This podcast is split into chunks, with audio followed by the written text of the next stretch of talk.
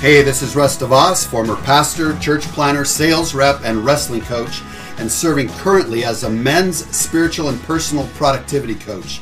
I want to welcome you to The Wrestling Room. This is a podcast where we tackle head-on the real-life issues that you are wrestling with every day. But we're always asking and answering the most important question, and that is this: what does God and His Word have to say about this? So grab your Bible and let's jump into the Scriptures.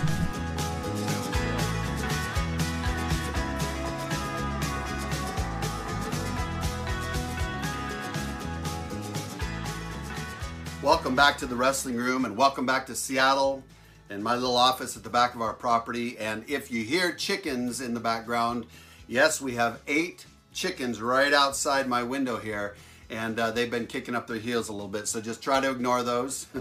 And you notice I shaved my beard, first beard I've ever had, and it was getting scratchy and messy and hot, and it was just a mess. So I shaved that monster off, so somewhat clean shaven again. I think I shaved about 10 years off of my life. Anyway, my wife likes it much better, and get a lot more loving without the beard. So, okay, enough of that. Last week I taught on the topic of 3 responses when God has you in a waiting period, when you are in a period where He's pulled back the reins, put the pause, and maybe you don't even know what you're waiting for, but you just sense, I'm in a season of waiting. And someone has said that waiting is a form of suffering, and I think that's absolutely the truth. There is a pain, there's a groaning that is associated with waiting. And Romans chapter 8 says that all of creation groans, waiting to be released from the curse that is on this planet because of sin. And then it goes on to say, we also groan, waiting to be released. And so today what I want to talk about is 3 revelations around the issue of time. Waiting happens within the dimension of time, within the realm of time. And I want to pull back the curtain and look at what God is doing within the realm of time. What I've found is this: most people struggle with discouragement, with despair, with doubt, with depression, because they, number one, don't know the Word of God. They don't know God because they don't know the Word of God. They don't know the heart of God, the mind of God, the plan of God, but God has a plan that He's working out throughout history. And when you understand it, and you begin to understand the inner workings, though we'll never know all the mysteries of God and what He's doing, but when you begin to get the sense of the inner workings of God's plan within time, there's an excitement, there's a boldness, there's a hope that rises up inside of you. And instead of raging against this waiting that we're all involved in, waiting for Jesus to come back, or a micro form of waiting in your life right now, you don't rage against it. You work with it, you accept it, and actually anticipate great things coming out of it. So the mission for this particular teaching is to help you gain a boldness and excitement. As you understand, we pull back the curtain and see what God is doing within time. And friends, buckle up, because what I'm going to share with you is truly mind-blowing, what God is doing. So hang in there with me. I'm going to work through some somewhat complicated timelines with you, but if you understand them, it's going to just explode your understanding of what God is doing, and you're going to be excited. So here we go. Acts chapter 1, verses 6 and 7. Let's go there together, and I'll read those 2 verses, and then we're going to pull some truth out of those. Acts chapter 1, verse 6. And so when they, that's the disciples and Jesus, had come together, they were asking Him, saying, Lord, is it at this time that you are restoring the kingdom to Israel? Now, this was a question they'd asked multiple times. And so this wasn't the first time they brought this up, but Jesus had risen from the dead. He was getting ready to ascend, and they brought the question up again. Is it now? Like kids on the way to Disneyland, are we there yet? Are we there yet? Are we there yet? And so Jesus responds. He says, it's not for you to know the times or the epochs which the Father has fixed by His own authority. It's not for you to know the times or the epochs which the Father has fixed by his own authority. So we're going to dissect specifically verse 7. So revelation number 1 is that God the Father holds the universal stopwatch. God the Father holds the universal stopwatch. Now, each member of the Trinity, God the Father, God the Son, God the Holy Spirit, they all have different roles and functions that they serve. For instance, the Holy Spirit is a teacher. He's a comforter. He is a remodeler. He's working on us, maturing us, restoring us to our original perfection, to maturity, to being like Jesus. He's also a reminder. The Bible says that he will remind us of the things that Jesus said. As we read the scripture, as we ingest the scripture, in those moments that we need to be reminded of what Jesus said, the Holy Spirit will pull up from those memory banks the exact thing that we need at the exact moment. He is the reminder, but he's also the empowerer, and that's what we've been talking about in past weeks. Jesus said, you wait in Jerusalem until you are clothed with power from on high. You will be baptized with power from the Holy Spirit. So the Holy Spirit empowers us as well. Now, Jesus, what is his role and function? Multiple and many. Number one, he is the creator of the universe. In Hebrews chapter 1, God the Father delegates to God the Son the creation of the world. So Jesus is the creator. He's also the captain of the army of heaven. And we see him in Revelation 19. Riding with his army, leading his army out of heaven for a major battle against the Antichrist. And so Jesus is the captain of heaven's armies. Jesus is also, of course, the Savior and the substitute who came and hung on the cross in your place, in my place, as the Lamb of God who bears in his body and bears away the sin of the world.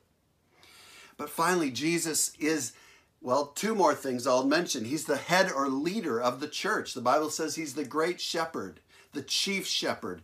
He is the overseer, the lead pastor of the church. And then finally, he's the king who will come in power, in splendor, in might, in glory, and will rule from Jerusalem. We'll talk about that more in just a second. So Jesus has many different functions and roles, but the Father, and we're going to talk about him now, he is what I have found as I've searched scripture, the administrator. He's the CEO. He's the director, if you will. Thus the name or the title Father. So, it says, the Father by his own authority has fixed the times and the epochs. This statement by his own authority means that time is the jurisdiction of the Father. Jurisdiction means the area in which he exercises full and complete authority to do as he deems best. So to summarize, the Father in the realm of time, God the Father alone holds the universal clock, the stopwatch on time. Time is his jurisdiction. He alone has the final authority in the area of time. That belongs to God the Father. Now, let me give you some illustrations of what this might look like. David in Psalm 31:15 says this, my times are in your hand. What is he saying? The seasons and the events of my life are under the jurisdiction, under the authority of you, God. Your hand, in the scripture, hand is a symbol of authority. And David's saying, my life, the seasons and the events of my life are under your authority. You reign, you rule, you control those things. Job says in Job 14, verses 5 and 6, man's days are determined. The number of his months is with you, and his limits you have set that he cannot pass, so that he cannot pass. The New Living Translation says it this way, you have decided the length of our lives, and you know how many months we will live, and we are not given a minute longer. God holds the stopwatch. Brothers and sisters, I just want to say this in passing. God is sovereign over our lives. God is leading in our lives. God holds the stopwatch on our lives. The safest place that we can be is in the center of what God has called us to do and be, in the center of His will. We've heard so many times over the last year and a half, be safe, be safe, be safe. Scripture would say to you, God would say to you, be courageous. Be courageous, be obedient, trust me, follow me. Scripture doesn't say to us, be safe. Scripture says, be courageous and obedient. The safest place you can be in the universe is right in the center of what God has called you to do. So hang on to that nugget. As you hear people exhorting you to retreat into safety, no, advance courageously, advance with obedience, because God has got you. God has got your back. All right, so the Father holds the stopwatch on all of time and on our lives. Now, there are two takeaways that I want to give in this teaching today. Number one, setting dates regarding the second coming of Jesus and the end of the world is not our job or our business. And it is destructive and a foolish waste of time. A foolish waste of time. Jesus said to the disciples, it is not for you to know.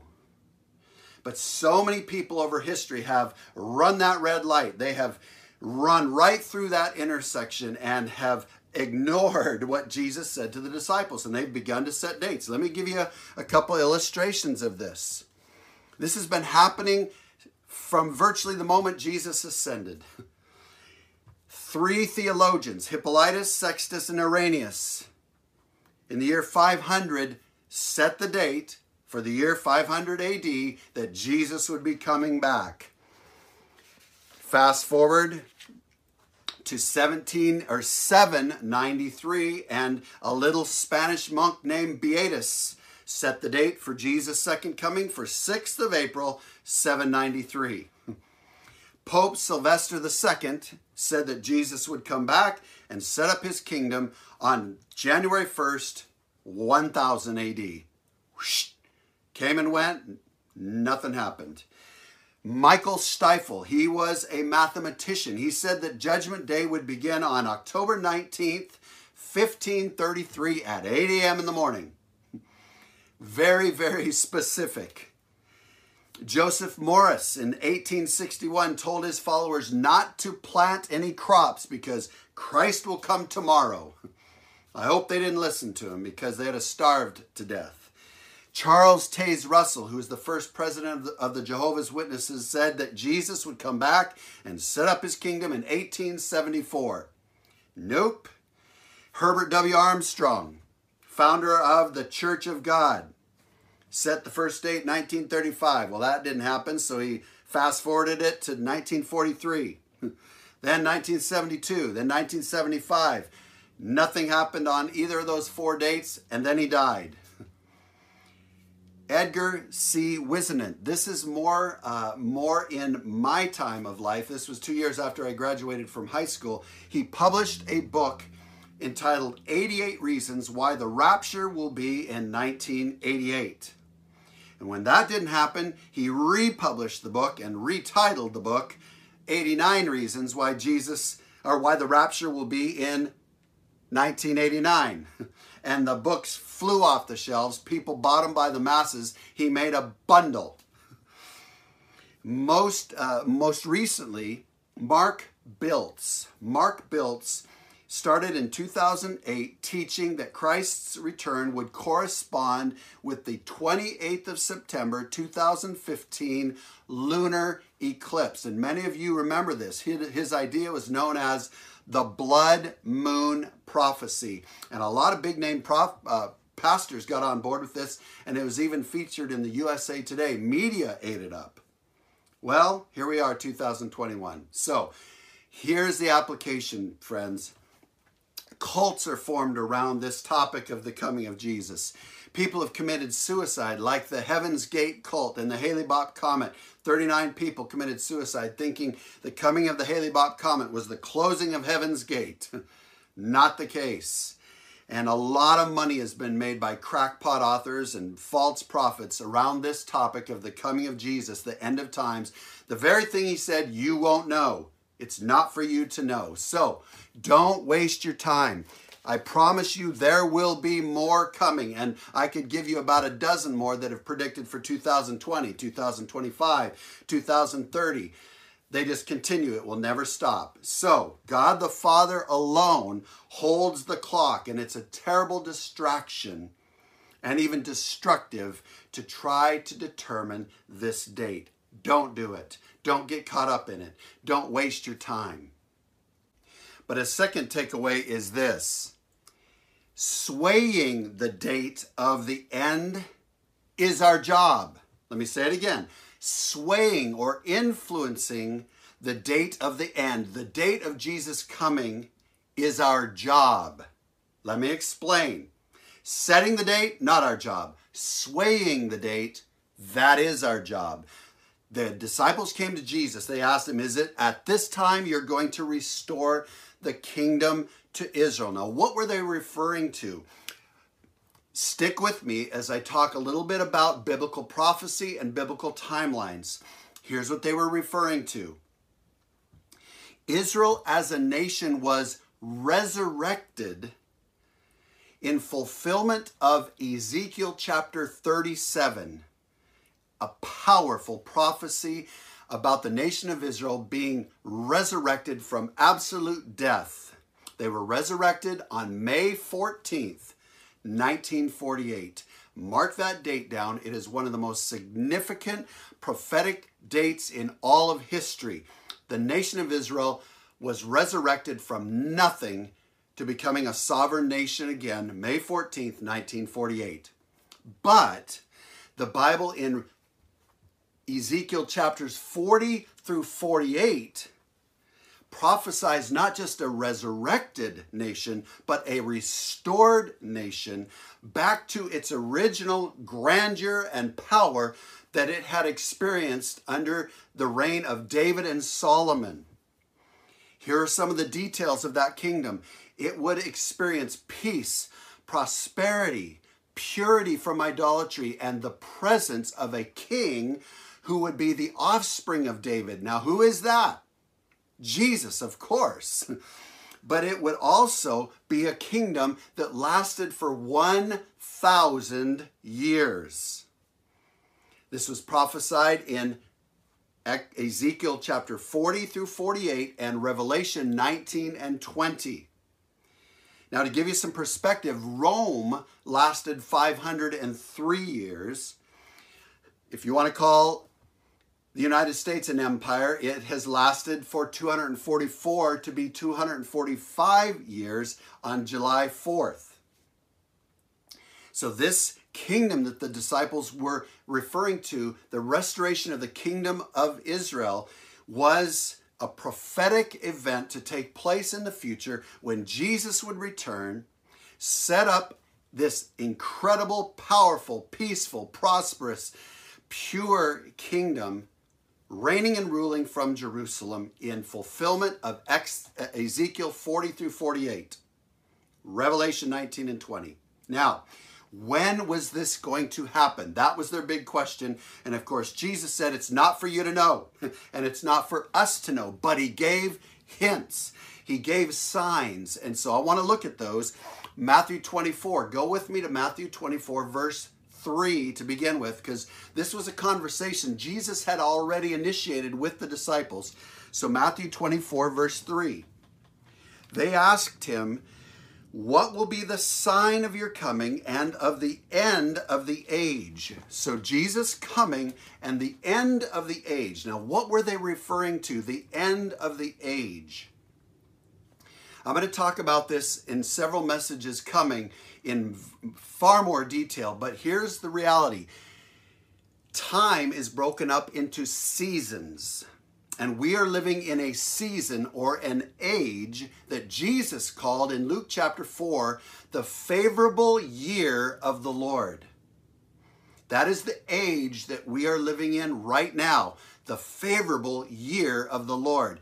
It was initiated when Jesus stood up in the synagogue at age 30, and it will come to a close at the second coming of Jesus. And during this favorable year of the Lord, not a literal year, but a period of time, an age,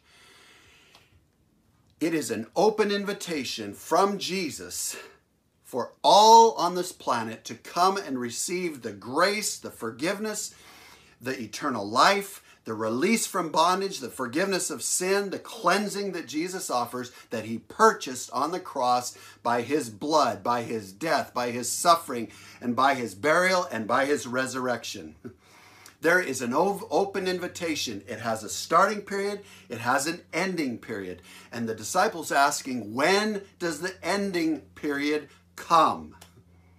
Great question. Now, Jesus gave us the finish line in Matthew 24, verse 14. Go with me to that verse. He said this, "And this gospel of the kingdom shall be preached in the whole world for a witness to all the nations, and then the end shall come." Now let's pick this apart. What is the gospel of the kingdom? That is the message of the favorable year of the Lord, that Jesus is offering forgiveness. That's the good news, that we can be free, that the bondages of sin and of depression and despair and fear and anxiety, especially fear and anxiety about our own mortality and our own death, that we can be free of that. We can be cleansed and forgiven completely of any and all sin and walk freely in relationship with the living God who loves us and gave his life for us. That is the gospel of the kingdom. That is the gospel of the favor of God during this season, during this age of time. And so that message had to be preached, had to be shared with the whole world. With the whole world. He says, when that message is preached in the whole world for a witness to all the nations. Now, what does that mean? All the nations doesn't just mean the 197 countries that make up our world. There are 197 nations that make up the planet.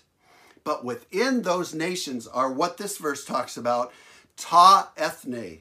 It doesn't mean a literal nation. It means a people group that has its own distinct language.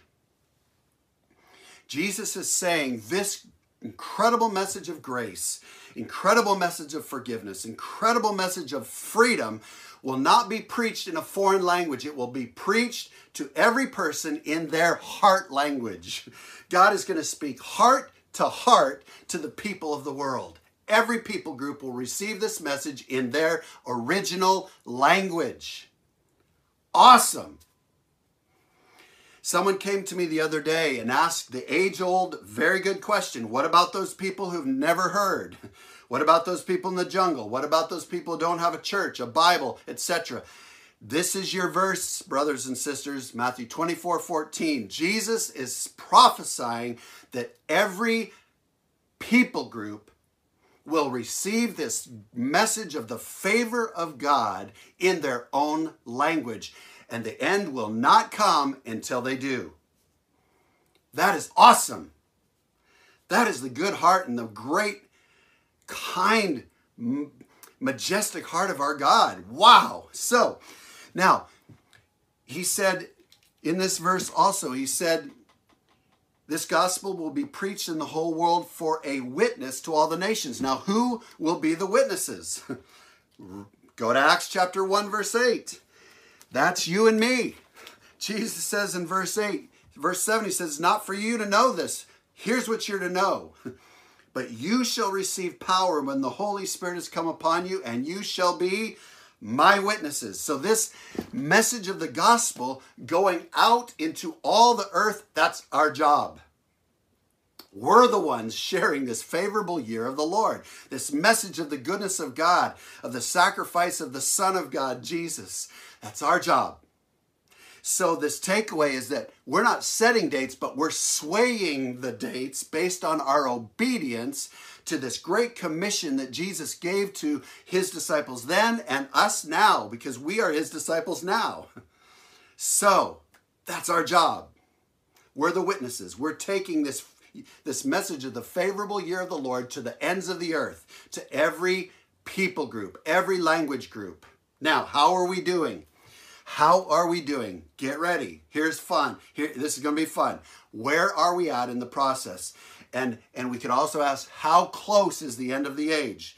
So I'm going to share this with you. This is information from the Joshua Project, Wycliffe Bible Translators, and Global Frontier Missions. That's their complete mission and life's work to compile these amazing statistics. Hang with me. Here we go. So how many ethnic groups are there? How many people groups speaking a common language are there? There are just around 13,000 of them amongst the 197 countries of the world. 13,000. Now, at the start of the 1800s, only 2,000 of the 13,000 had heard this incredible message of the favorable year of the Lord. 11,000 ethnic groups, language groups had not heard. They didn't even know who Jesus was, had never heard the message. Fast forward 100 years to the start of the 1900s, that number was down to 9,000 that hadn't heard. From 11 down to 9, so 4,100 roughly of these language groups had heard the message of the gospel. Fast forward to today. It is estimated that the number of ethno-linguistic people groups that have heard the gospel is 9,360, which means there are still 3,640 groups that have not heard the gospel yet. They don't know about Jesus. They don't know about his favor towards them. But here's the good news. We are in an upright spike when it comes to people hearing the gospel. We are at a tipping point. Why? Here's why, based on a report from the Joshua Project. Over 3 billion people are now on the internet, with an additional million every single day getting connected to the internet. The second most popular search topic on the internet is spiritual and religious related information, which means this: people are spiritually hungry. They're looking for answers. They're asking hard questions. They see the world in the condition that it's in. They're wondering, where is all of this going? They feel despair. They feel hopeless. They're feeling the fear of death, their own mortality, and they're asking hard questions. And they're inquiring of the internet, what are the answers? So here are the results. Here are the results. On an average day, 160,000 people are hearing the message of Jesus Christ, the favorable year of the Lord, the favor of God, for the first time. 160,000. Of that 160,000, 1,600 people per hour. 1,600 people per hour are choosing to receive the gift of salvation, to accept God's favor, to accept God's forgiveness through Jesus. 1,600 per hour.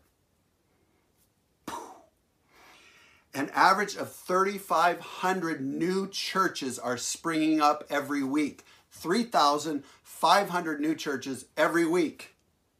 Wow. Now, let me give you some specifics. I want to start in the Middle East. Brothers and sisters, Muslim peoples are coming to faith in Jesus at an unprecedented pace, despite intense persecution. Let me give you some thoughts and numbers on this. The key to this is radio, television, and internet-based ministries. One mission agency says this: probably in the last 15 years, more Muslims have come to faith in Christ than in the past 1,500 years. Unbelievable.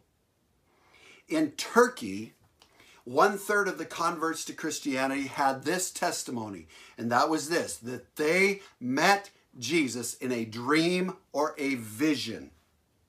In a dream or a vision. Now, here's what most people don't understand. The Quran, the holy book of the Muslims, of Islam, reveres Jesus. He's called Isa, but he is revered in the Quran. And as Muslims study and read the Quran, Jesus is elevated more so than even Muhammad, by far anyway.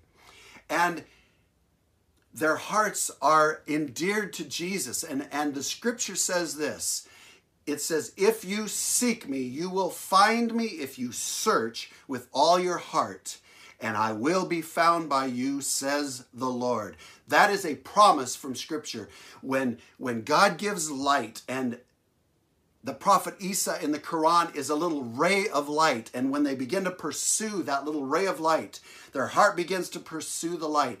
God the Father, God the in the Scripture says, if you seek me, you will find me if you search with all your hearts. And there are Muslims that are seeking and they're finding Jesus in dreams and visions. This isn't just happening by the handful. It's happening by the tens of thousands in the Muslim world. Muslims are giving their hearts to Jesus en masse.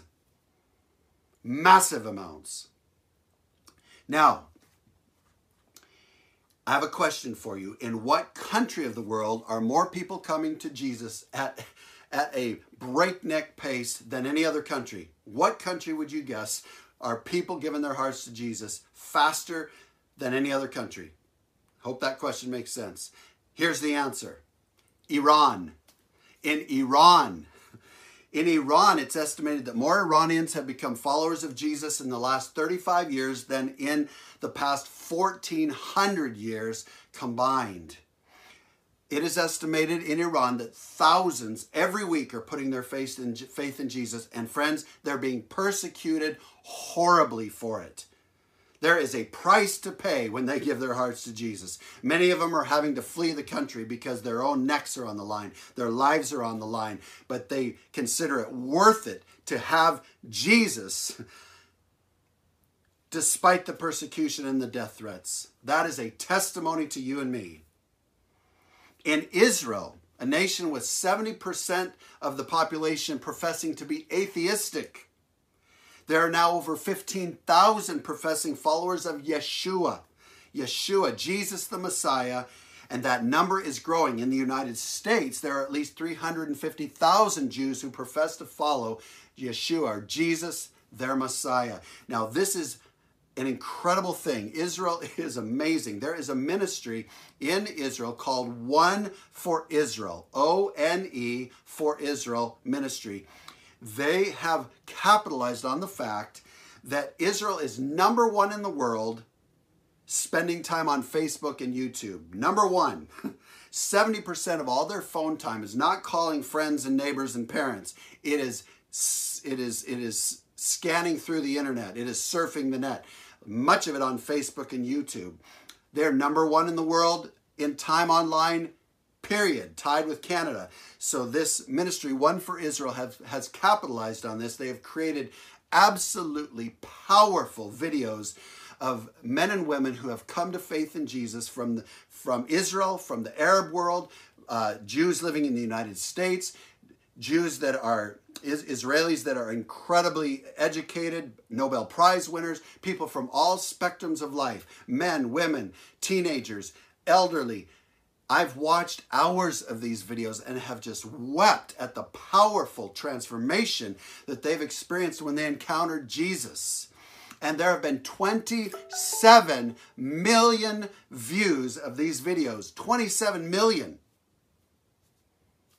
God is on the move, brothers and sisters. This message of the gospel, this message of the favor of God is going to the ends of the earth, is going to these language groups. Now, let me continue. It gets even more exciting. In Nepal, I was in Nepal in 1994. I was arrested in Nepal. I was questioned by the chief of police in a village way up in the Himalayas, and then by God's grace, I was released. We were sharing the gospel with the Nepali people. But at that time, there were only 75 known believers in Nepal. 75.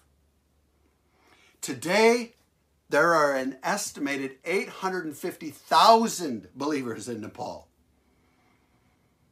Unbelievable. When I was there, there were no churches that we know of in Nepal. Today, there are nearly 10,000 churches amongst former Buddhists and Hindus of Nepal. God is working. The message is going out. Brazil. In 1960, there were 2 million believers in a country that I believe is around 200 million. Today, there are over 51 million people who profess faith in the Lord Jesus. And now they've become a sending nation where they are sending people to other nations, over 2,000 missionaries going out from Brazil to tell others in other countries about Jesus. Absolutely mind-boggling. China. In 1950, when China closed their doors to missionaries, there were about 1 million Chinese believers. You want to venture a guess how many believers are in China today? An estimate? 75 million. 75 million. It is estimated that 10,000 Chinese people per day are giving their hearts to Jesus. It's one of the fastest growing churches in the world. Globally, there are over 40,000 people a day pledging allegiance to the Lord Jesus Christ and coming into this family of God, transferring from the kingdom of darkness into the kingdom of light, receiving the favor of God. The gospel of the kingdom is being preached to the whole world. And we get the privilege of being part of that. We don't set the dates, but we sway the dates, brothers and sisters. God is at work. Now, I want to end with one particular verse that will tie this all together. In 2 Peter chapter 3, verses 11 and 12, Peter is exhorting the believers. He's exhorting the believers. He's speaking intensely to the believers.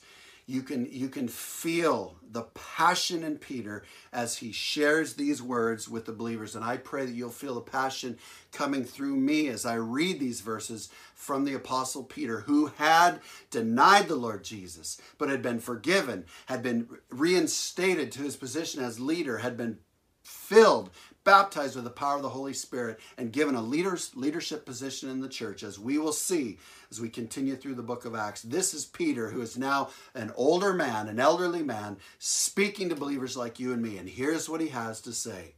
He says this: "Don't you see how vital it is to live a holy life?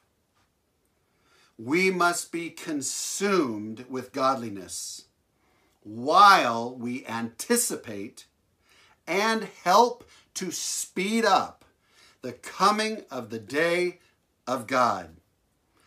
That is exactly what they were asking him about. When will the end of the age come? It's another term for the day of God. I'm going to read this verse again because these are our marching orders. This ties this all together. He says, "Don't you see how vital it is to live a holy life? We must be consumed with godliness while we anticipate and help to speed up the coming of the day of the Lord," or the day of God. Dear friends, we are not meant to set dates, but we are meant to sway the date. And how do we do that? There are two things in this verse that indicate how we are to do that. Number one, we are to live holy lives. When we live holy lives, our lives are testimonies of the grace of God. They are light shining in the darkness. They're a city set on a hill. They are salt that preserves and creates thirst. When we are not living holy lives, when we are allowing sin to reside in our hearts, when we are backslidden, when we are lukewarm, when the things of God are just a peripheral element of our lives and not the very center and focus, we hinder this work of God and we push out further the coming of the end of the age. Friends, we sway this date, our behavior, our obedience. It influences the coming of Jesus. And that's what he says, while we anticipate and help to speed up the coming of the day of the Lord. You and I have the ability to influence the time that Jesus comes back. Our lives matter. Your life matters. You say, "Well, I'm just one of 7, almost 8 billion people." Your life matters. What you do matters. When you choose holiness and righteousness and obedience to Jesus over temptation and sin and lust and all the rest, it matters. It matters in the eternal scope of things. It matters in the timetable of this planet. It matters in bringing this age to an end and all the groaning and the curse of sin. It matters. Your life matters. And Peter says this, don't you see how vital it is to live a holy life? Don't you? Brothers and sisters, if you're living in sin, if there is temptation, if there's a pattern of sin that has gripped you, deal with it. Repent of it. Get help. Bring that into the light of fellowship with other believers. Get that sin out of your life and begin to live a holy life. He says we must be consumed with godliness. Being like Jesus, allowing the presence of Jesus, the power of Jesus, the personality of Jesus, the message of Jesus, the sacrifice of Jesus, the purity of Jesus to flow through our lives to the world that doesn't know him yet.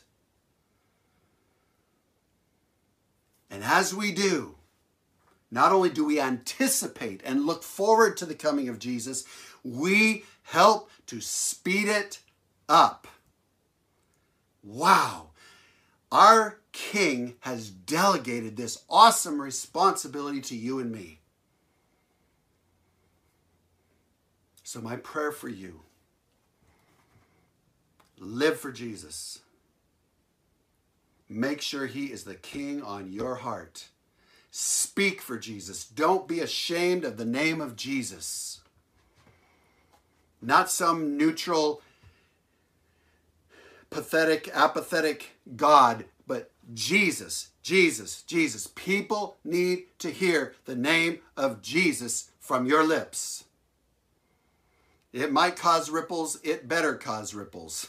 It needs to cause ripples. People need to be shaken. They need to be awakened to the fact that the favorable year of the Lord has an end to it. It doesn't go on indefinitely. It isn't influenced by their sincerity. They must repent of their sin and put their faith and trust in Jesus and receive the gift of eternal life. And we get to influence that. Praise the Lord. What a gift. What a privilege. So I want to pray for you. Father, may this truth shake us to our core. May it drive us to our knees in gratitude, but also help us to get up off our knees in obedience to you. And be your mouthpiece. Be the light shining in darkness. Oh God, we commit ourselves to holy lives, to being consumed with godliness, to speeding up the coming of the day of God. Lord, we surrender to you. In the name of the Lord Jesus Christ, we pray. Amen. Amen. Brothers and sisters, may you be challenged to walk forward now with this truth. Thank you for being here. Thank you for letting me share with you. We'll see you next time in the Wrestling Room. God bless your week. Bye-bye.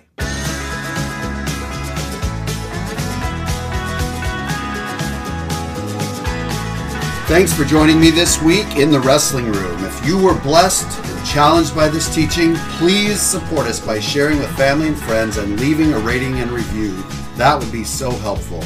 Also, make sure to visit my website, The Catalyst, at www.catalystcoachinghq.com to learn about my program for men called Foundations 101.